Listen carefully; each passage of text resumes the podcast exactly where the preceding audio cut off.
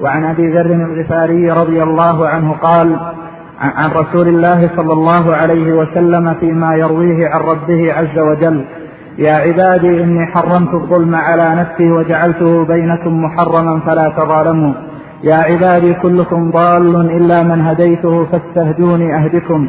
يا عبادي كلكم جائع إلا من أطعمته فاستطعموني أطعمكم. يا عبادي كلكم عار إلا من كسوته فاستكسوني أكسكم. يا عبادي إنكم تخطئون بالليل والنهار وأنا أغفر الذنوب جميعا فاستغفروني أغفر لكم. يا عبادي إنكم لن تبلغوا ضري فتضروني ولن تبلغوا نفعي فتنفعوني. يا عبادي لو أن أولكم وآخركم وإنسكم وجنكم كانوا على أتقى قلب رجل واحد منكم ما زاد ذلك في ملكي شيئا. يا عبادي لو أن أولكم وآخركم وإنسكم وجنكم كانوا على أسجر قلب رجل واحد منكم ما نقص ذلك في ملك شيئا. يا عبادي لو أن أولكم وآخركم وإنسكم وجنكم قاموا في صعيد واحد فأعطيت كل واحد فسألوني فأعطيت كل واحد مسألته ما نقص ذلك مما عندي شيئا. إلا كما ينقص المخيط إذا أدخل البحر. يا عبادي إنما هي أعمالكم أحصيها لكم ثم أوفيكم إياها. فمن وجد خيرا فليحمد الله ومن وجد غير ذلك فلا يلومن إلا نفسه. رواه مسلم. هذا الحديث هو الحديث الرابع والعشرون من هذه الأحاديث الأربعين النووية. وهو عن أبي ذر الغفاري رضي الله تعالى عنه عن النبي صلى الله عليه وسلم فيما يرويه عن ربه عز وجل أنه قال يا عبادي إني حرمت الظلم على نفسي وجعلته بينكم محرما فلا تظالموا. الحديث هذا الحديث حديث عظيم في بيان حاجة العبد وافتقاره إلى ربه جل وعلا. وما يحبه الله جل وعلا من العبد وما يكرهه. وهذا من الأحاديث القدسية لأنه صدر بقوله فيما يرويه عن ربه عز وجل. والذي يروي عن الله جل وعلا هو المصطفى صلى الله عليه وسلم. وهذا يعني أن الحديث القدسي يرويه النبي صلى الله عليه وسلم عن ربه جل وعلا بهذا اللفظ لأنها رواية. والرواية تكون باللفظ لأنه هو الأصل. ولهذا فالحديث القدسي الذي ينمى إلى الرب جل وعلا من الكلام وليس من من القرآن يعني فيما يقول فيه المصطفى صلى الله عليه وسلم قال الله تعالى قال ربكم عز وجل واشباه ذلك وليس من القرآن فيسمى حديثا قدسيا. ومعنى كونه قدسيا يعني أنه جاء من القدوس جل وعلا يعني أنه حديث مطهر عال على كلام الخلق. وهذا في معناه العام. أما الحديث القدسي من حيث الاصطلاح فقد اختلف فيه العلماء وعباراتهم متنوعة والذي يتفق مع اعتقاد أهل السنة والجماعة أن الحديث القدسي من حيث اللفظ هو من الله جل وعلا وأن النبي صلى الله عليه وسلم يرويه رواية يعني بلفظه. وليس له عليه الصلاة والسلام أن يغير معناه. وبعض أهل العلم ليس له أن يغير لفظه. وبعض أهل العلم قالوا إن معناه من الله جل وعلا ولفظه من المصطفى صلى الله عليه وسلم أبيح له أن يغير في لفظه. وهذا القول لا دليل عليه لأنه جاء ذلك بالنقل قال الله تعالى قال ربكم والصحابة يقولون فيما ينميه إلى ربه فيما يبلغه عن ربه فيما يرويه عن ربه وهذه كلها من ألفاظ الأداء في الرواية. وليس ثم ما يدل على أن المعنى من من الله جل وعلا وأن النبي صلى الله عليه وسلم يتصرف في الألفاظ بما يؤدي به المعنى. إذ لا دليل عليه كما ذكرنا ولا حاجة له عليه الصلاة والسلام في ذلك.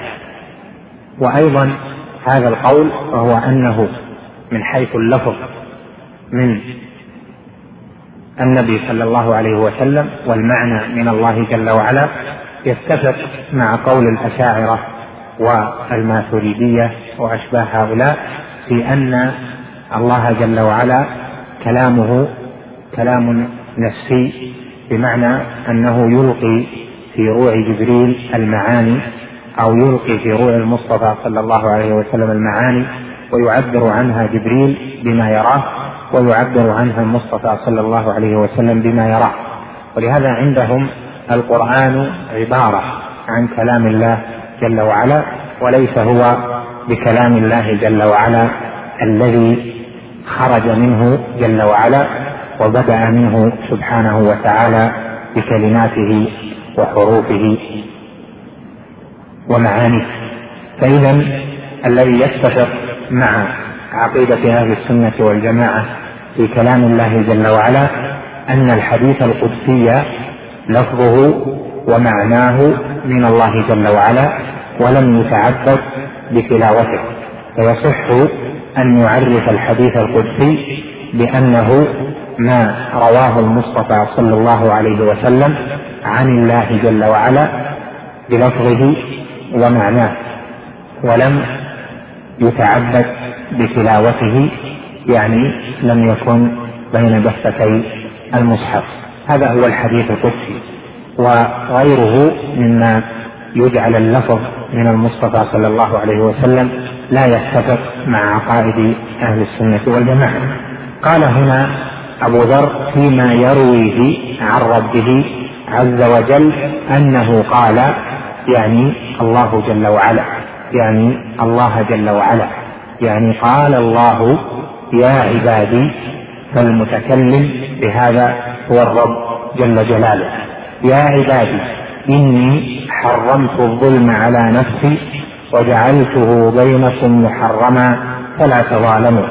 وهذا النداء بيا عبادي فيه التودد للعباد ولفت النظر إلى هذه إلى هذا الأمر العظيم وهذه الوصية العظيمة.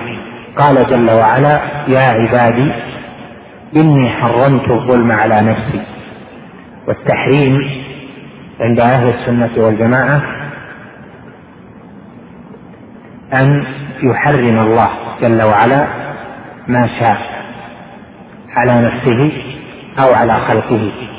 فالوجوب والتحريم والحق يصح عندهم أن يجعلها الله جل وعلا على نفسه فيحق حقا على نفسه ويوجب واجبا على نفسه ويحرم اشياء على نفسه.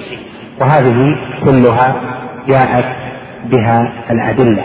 فالله جل وعلا أحق حقا على نفسه في بعض الاشياء حق العباد على الله الا يعذب من مات لا يشرك بالله شيئا. وحرم أشياء على نفسه ومنها الظلم كما في هذا الحديث. وهذا هو الذي يقرر في مذهب أهل السنة والجماعة. أما غيرهم فإنهم يجعلون الله جل وعلا منزها عن أن يحرم عليه شيء أو أن يجب عليه شيء. والذي حرم على الله هو الله جل وعلا وهو سبحانه يحق من الحق على نفسه ما شاء ويوجب على نفسه ما شاء ويحرم على نفسه ما شاء. وهذا بما يوافق صفات المولى جل وعلا ويوافق حكمته وما يشاءه في بريته. فالله سبحانه حرم الظلم على نفسه. ومعنى كونه حرم الظلم على نفسه أي منع نفسه جل وعلا من أن يظلم أحدا شيئا. وفي القرآن نصوص كثيرة فيها أن الله سبحانه وتعالى لا يظلم الناس شيئا وأنه جل وعلا لم يرد الظلم ولم يخشى ولم يختر الظلم على العباد كما قال سبحانه وما ربك بظلام للعبيد وقال جل وعلا وما الله يريد ظلما للعباد وقال سبحانه وما الله يريد ظلما للعالمين وقال جل وعلا أيضا فلا يخاف ظلما ولا هضما. والآيات في هذا كثيرة متنوعة. إن الله لا يظلم الناس شيئا ولكن الناس أنفسهم يظلمون. وهكذا.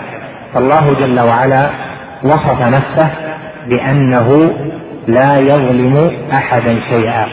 وأن الظلم ليس اليه وأنه لا يريد الظلم سبحانه وتعالى. والظلم المنفي عن الله جل وعلا هو الظلم الذي يفسر بأنه وضع الأمور في غير مواضعها لأن الظلم في اللغة بأن يوضع الشيء في غير موضعه. ولهذا قيل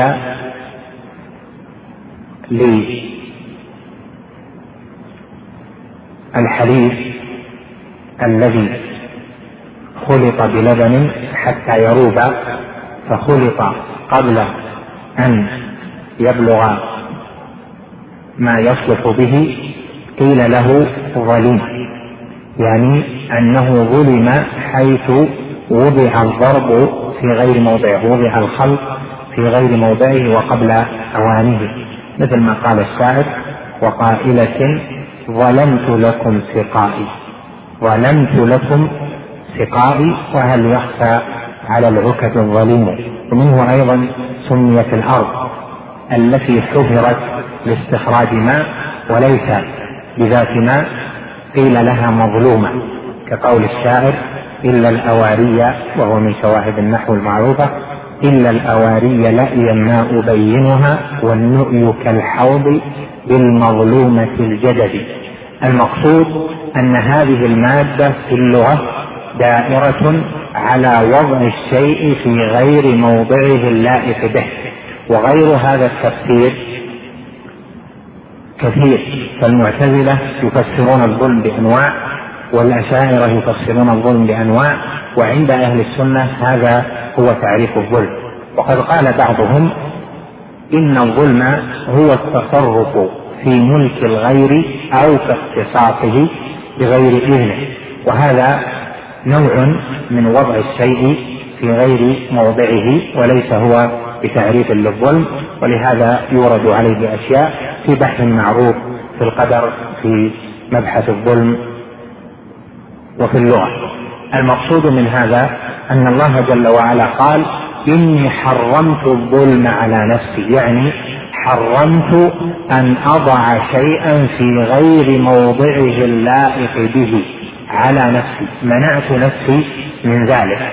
وهذا يدل على أن الله جل وعلا لو أراد إنفاذ وضع الشيء في غير موضعه لكان له ذلك سبحانه وكان قادرا عليه لأن الله قال وما الله يريد ظلما.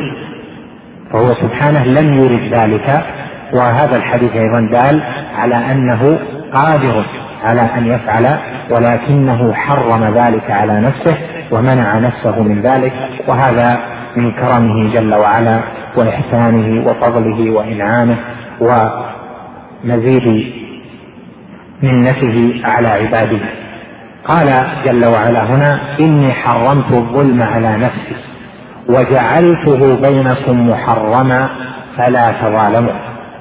الله جل وعلا حرم الظلم على نفسه وجعل الظلم بين العباد محرما لأنه سبحانه يحب العدل.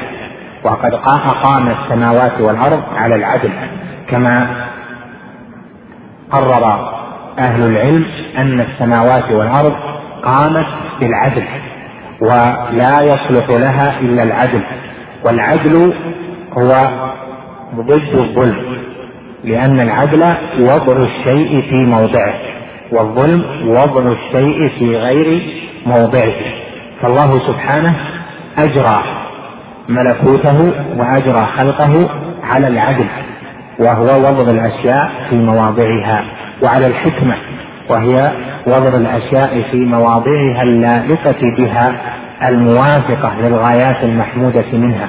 فتحصل من هذا أن الله جل وعلا يحب العدل ويأمر به كما قال سبحانه إن الله يأمر بالعدل والإحسان وإيتاء ذي القربى. والله سبحانه حرم الظلم كما في هذا الحديث وفي آيات كثيرة مر معك بعضها.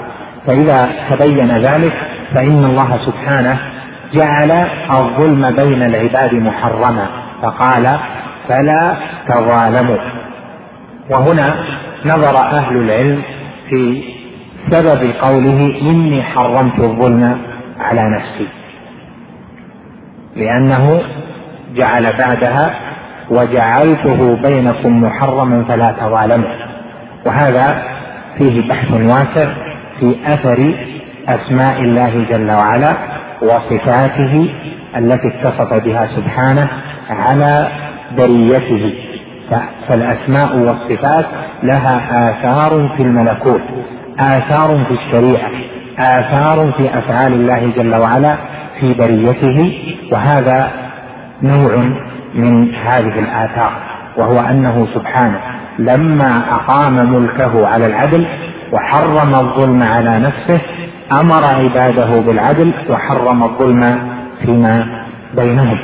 والعباد مكلفون فإذا وقع منهم الظلم كانوا غير منفذين لمراد الله الشرعي وإن كانوا غير خارجين على مراد الله الكوني فلهذا يكون الله جل وعلا قد توعدهم ظلموا وقد نهاهم عن الظلم.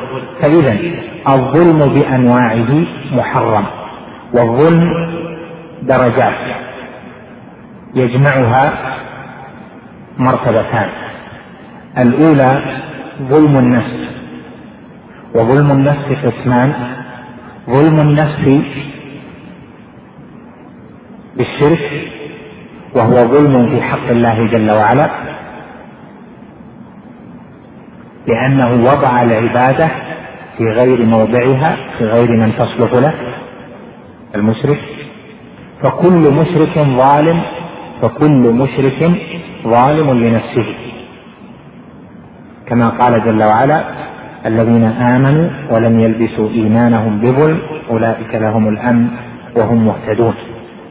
والقسم الثاني من ظلم النفس أن يظلم النفس بأن يعرضها من العذاب والبلاء بما لا يصلح لها.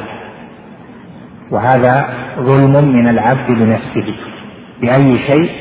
بارتكاب الحرام والتفريط فيما أوجب الله جل وعلا وعدم أداء الحقوق. فهذا ظلم للنفس. لما؟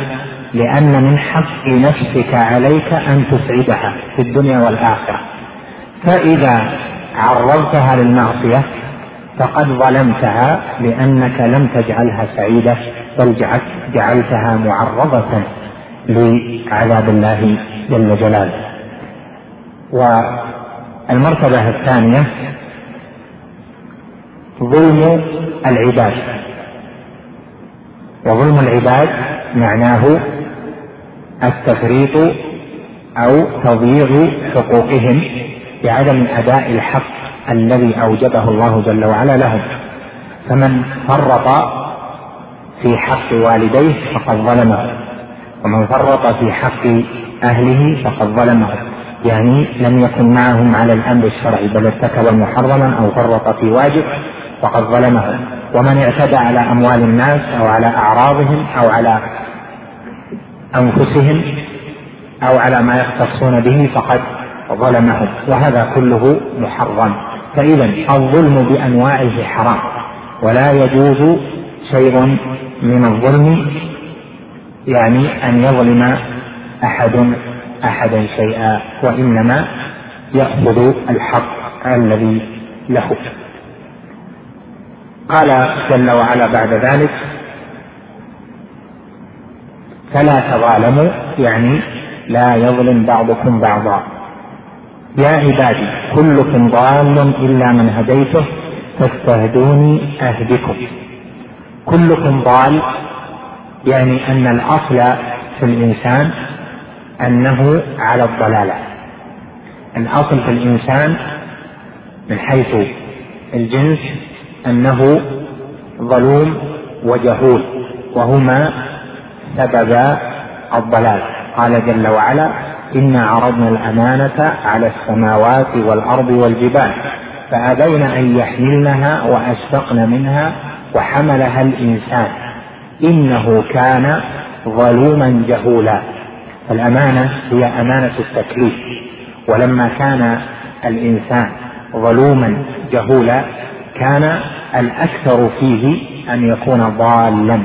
ولهذا أكثر الناس ضالون. وهذا جاء في القرآن في نصوص كثيرة. قوله هنا كلكم ضال إلا من هديته. يدل على أن الأمر الغالب في عباد الله أنهم ضالون إلا من من الله جل وعلا عليه بالهداية. وهذه الهداية تطلب من الله جل وعلا. قال فاستهدوني أهدكم. يعني اطلبوا مني الهداية أهدكم إليها وهذا يدل على رغبة ابن آدم في الهداية إذ طلبها من الله جل وعلا. فلا بد من ابن آدم أن يسعى في في أسباب الهداية فإذا رغب فيها وفقه الله جل وعلا.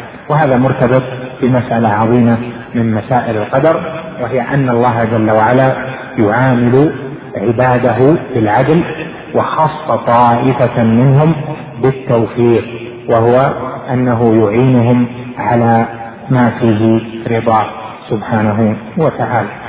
كلكم ضال. ووجدك ضالا فهدى. يعني كان قبل البعثة ضالا فهداه إلى الطريق. كلكم ضال إلا من هديته. فاستهدوني أهدكم. يعني اطلبوا مني الهداية أهدكم إليها. الهداية يطلبها كل أحد. الكامل يعني السابق بالخيرات والمقتصد والظالم لنفسه كل ينبغي عليه بل يجب عليه أن يطلب الهداية من الله جل وعلا. لهذا فرض الله جل وعلا في الصلاة سورة الفاتحة ومن أعظم ما فيها قوله يعني من الدعاء قوله جل وعلا اهدنا الصراط المستقيم فطلب الهداية للصراط المستقيم هذا من أعظم المسائل وأجلها يعني أعظم ما تطلبه من الله جل وعلا أن تطلب منه الهداية إلى الصراط المستقيم. والهداية مرتبتان. هداية إلى الطريق بمعنى الإرشاد إليه والتوفيق له. والهداية بمعنى الإرشاد منها شيء قد جاء به الرسول عليه الصلاة والسلام فهداية الدلالة والإرشاد تمت وقامت. ومنها الهداية هداية الدلالة والإرشاد التي تسأل الله جل وعلا أن يعطيك إياها إياها أن تكون مرشدا إليها. لأن الالتفات إلى الإرشاد نوع من الاهتداء. فهداية النبي صلى الله عليه وسلم والهداية التي في القرآن موجودة بين ظهراني المسلمين. لم يفقد منها شيء ولله الحمد. لكن من يوفق إلى أن يرشد إلى هذه الهداية.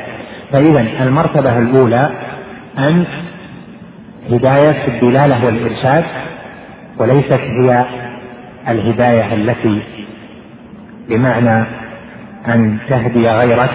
هذه الهداية التي هي طلب الهداية مرتبتان. هداية الدلالة والإرشاد يعني أن تطلب من الله جل وعلا أن يدلك ويرشدك على أنواع الهداية التي جاء بها المصطفى صلى الله عليه وسلم. ومنه أيضا التوفيق لها. فإذا دللت عليها فتسأل الله أن يوفقك لاتباعها. هذه واحدة. ويدخل في ذلك قصد الإسلام ويدخل في ذلك الهداية إلى شيء معين منه. والنوع الثاني أو المرتبة الثانية الهداية إلى تفاصيل الإيمان والإسلام وما يحب الله جل وعلا ويرضى. لأن تفاصيل الإيمان كثيرة ولأن تفاصيل الإسلام كثيرة ولأن تفاصيل ما يحب الله جل وعلا ويرضاه وتفاصيل ما يسخطه الله جل وعلا ويأباه كثيرة متنوعة. فكونك تسأل الرب جل وعلا أن يهديك هذا خروج من نوع من أنواع الضلالة لأن عدم المعرفة عدم العلم بما يحب الله وما فيه الهداية هذا نوع من البعد عن الصراط. المقصود أن هذا النوع من الهداية تطلب الله جل وعلا أن يهديك إلى تفاصيل الصراط. تفاصيل الإيمان تفاصيل الإسلام تفاصيل الاعتقاد حتى تعلمه فتعمل به فتكون مرتبتك عند الله جل وعلا أعلى. قال جل وعلا يا عبادي كلكم ضال إلا من هديته فاستهدوني أهدكم. وهذا من أعظم المطالب. نسأل الله جل وعلا أن يهدينا سواء السبيل. قال يا عبادي كلكم جائع إلا من أطعمته. فاستطعموني أطعمكم. الرزاق هو الله سبحانه وتعالى والرزق منه والأرزاق بيده يصرفها كيف يشاء. فهو الذي إذا فتح رحمة فلا ممسك لها كما قال في فاتحة سورة فاطر ما يفتح الله للناس من رحمة فلا ممسك لها وما يمسك فلا مرسل له من بعده. ومن ذلك الأرزاق التي تسد بها الجوع. فقال جل وعلا كلكم جائع إلا من أطعمته فاستطعموني أطعمكم. وإطعام الجائع ورزق الفقير وأشباه ذلك هذه من سأل الله جل وعلا إياها فإن الله سبحانه يعطيه سواء أكان كافرا أم كان مسلما؟ أكان عاصيا أم كان صالحا؟ لأن ذلك من أنواع الربوبية من آثار الربوبية وربوبية الله جل وعلا غير خاصة بالمسلم دون الكافر أو بالصالح دون الطالح فالجميع سواء في تعرضهم لآثار عطاء الله جل وعلا بأفراد ربوبيته فيرزق سبحانه وتعالى الجميع ويهب الأولاد للجميع ويجيب دعوة المضطر من الجميع وهكذا في أفراد الربوبية. فقوله سبحانه يا عبادي كلكم جائع إلا من أطعمت فاستطعموني أطعمكم. من استطعم الله جل وعلا وسأله الطعام سأله الرزق فإن الله جل وعلا قد يجيب دعاءه. قال يا عبادي كلكم عار إلا من كسوته فاستكسوني أكسكم وهذا على نحو ما سبق. يا عبادي إنكم تخطئون بالليل والنهار وأنا أغفر الذنوب جميعا فاستغفروني أغفر لكم. إنكم تخطئون بالليل والنهار.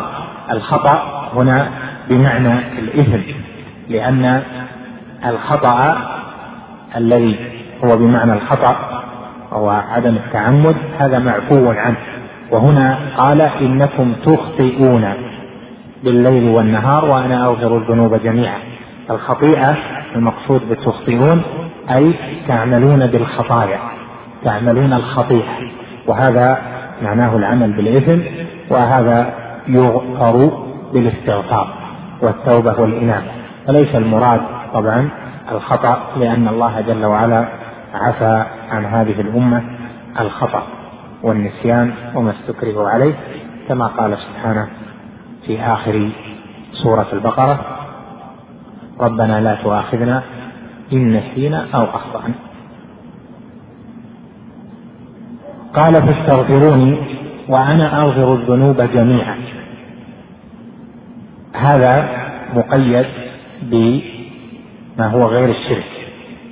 أما الشرك فإن الله جل وعلا لا يغفره إلا لمن تاب وأسلم. أما غير الشرك مما هو دونه فإن الله جل وعلا يغفره سبحانه وتعالى إذا شاء أو لمن تاب. قال سبحانه في آخر سورة الزمر قل يا عبادي الذين أسرفوا على أنفسهم لا تقنطوا من رحمة الله. إن الله يغفر الذنوب جميعا. أجمع المفسرون من الصحابة ومن بعدهم أنها في التائبين. فإن الله يغفر الذنوب جميعا لمن تاب. وقوله في سورة النساء إن الله لا يغفر أن يشرك به ويغفر ما دون ذلك لمن يشاء. لا يغفر أن يشرك به الشرك غير داخل في المغفرة. وما دون ذلك لمن يشاء يعني في حق غير التائب فحصل لنا أن من تاب تاب الله عليه فيغفر الله ذنبه أيا كان الشرك أو ما دونه. ومن لم يتب فإن كان مشركا فإن الله لا يغفر الشرك. وإن كان ذنبه ما دون الشرك فإنه تحت المشيئة. إن شاء غفر له وإن شاء عذبه بذنبه. فإذا قوله هنا وأنا أغفر الذنوب جميعا مقيد بما ذكرت لك. فاستغفروني أغفر لكم يعني اطلبوا مني المغفرة فأنا أغفر ذلك لكم. حقيقة الحديث طويل وكل كلمة تحتاج إلى بيان وإلى تفصيل فلعلي أجمل فيما يأتي يا عبادي إنكم لن تبلغوا ضري فتضروني ولن تبلغوا نفعي فتنفعوني. وهذا لأجل كمال الغنى كمال غنى المولى جل وعلا. فإن الله سبحانه ذو الكمال في أسمائه وصفاته. ومن أسمائه الغني ومن صفاته الغنى. فهو سبحانه غني عن العباد. ولن يبلغوا نفعه ولن لن يبلغوا ضره سبحانه وتعالى. بل هو الغني عما عن خلقه أجمعين. وكما قال هنا إنكم لن تبلغوا نفعي فتنفعوني ولن تبلغوا ضري فتضروني بل هو سبحانه أجل وأعظم من أن يؤثر العباد فيه نفعا أو ضرا بل هم المحتاجون إليه المفتقرون إليه من جميع الجهات. قال يا عبادي لو أن أولكم وآخركم وإنسكم وجنكم كانوا على أتقى رجل أتقى قلب رجل واحد منكم ما زاد ذلك في ملكي شيئا يعني أن تقوى العباد ليس المنتفع منها الرب جل وعلا بل هم المنتفعون فهم المحتاجون أن يتقوا الله سبحانه وتعالى وهم المحتاجون أن يطيعوا ربهم سبحانه وهم المحتاجون أن يتقربوا إليه وأن يتذللوا بين يديه وأن يري وأن يروا الله جل وعلا من أنفسهم خيرا. وأما الله سبحانه وتعالى فهو الغني عن عباده الذي لا يحتاج إليهم. إن الله سبحانه وتعالى هو الكامل في صفاته الكامل في أسمائه الذي لا يحتاج إلى أحد من خلقه. تعالى الله وتقدس عما يقول الظالمون علوا كبيرا. قال يا عبادي لو أن أولكم وآخركم وإنسكم وجنكم كانوا على أفجر قلب رجل واحد منكم ما نقص ذلك من ملك شيئا. الذي يعصي الله جل وعلا لا يضر إلا نفسه ولا يحتاج الله جل وعلا إلى طاعته ولا يضره أن يعصيه سبحانه وتعالى. وهذا يعظم به العبد الرغب في الله جل وعلا لأنه سبحانه هو ذو الفضل والإحسان وذو المنة والإكرام فالعباد هم المحتاجون إليه. قال يا عبادي لو أن أولكم وآخركم وإنسكم وجنكم قاموا في صعيد واحد فسألوني فأعطيت كل واحد منهم مسألته ما نقص ذلك مما عندي إلا كما ينقص المخيط إذا أدخل البحر.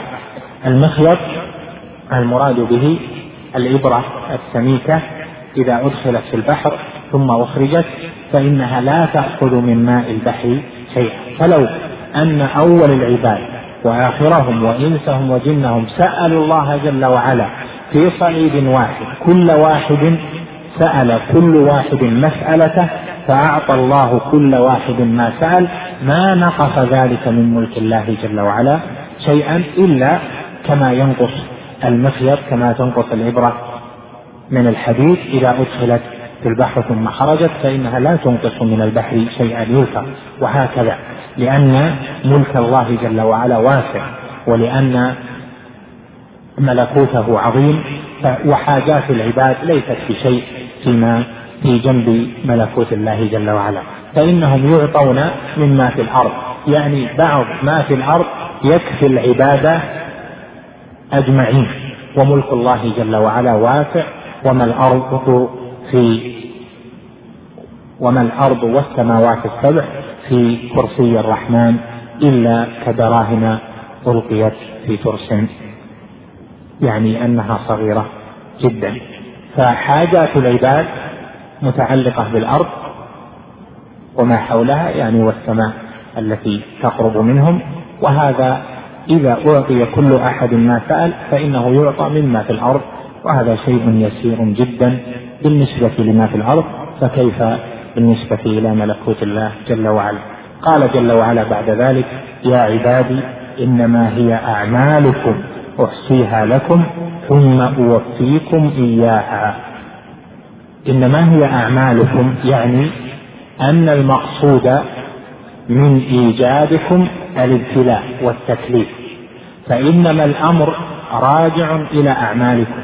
لم يخلق الله جل وعلا الخلق لأنهم سينفعوه أو لأنه يخشى منهم أن يضروه أو لأنه سبحانه محتاج أن يعطيهم بل إنما هو الابتلاء. ابتلاؤهم بهذا التكليف بهذا الأمر العظيم وهو عبادته سبحانه. كما قال إنا عرضنا الأمانة على السماوات والأرض والجبال فأبين أن يحملنها وأشفقن منها وحملها الإنسان. وكما قال جل وعلا وما خلقت الجن والإنس إلا ليعبدون ما أريد منهم من رزق وما أريد أن يطعمون. إن الله هو الرزاق ذو القوة المتين. فغنى الله سبحانه وتعالى عن عباده أعظم الغنى وهم محتاجون إليه والابتلاء حصل بخلقهم. فابتلى الله العباد بحياتهم ونتيجة هذا الابتلاء أن أعمالهم ستحصى. إنما هي أعمالكم أحصيها لكم. وقوله جل وعلا أحصيها الإحصاء بمعنى العد التفصيلي والحفظ لأن الإحصاء له مراتب فمنها العد التفصيلي ومنها الحفظ وعدم التضييع.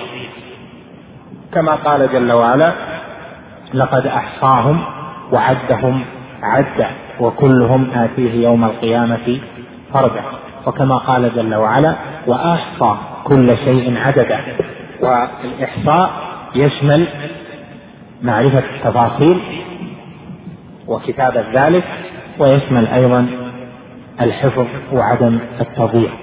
فإنما هي أعمالكم أحصيها يعني تكتب عليكم بتفاصيلها وأعرفكم إياها بتفاصيلها وأحفظها لكم فلا تضيع.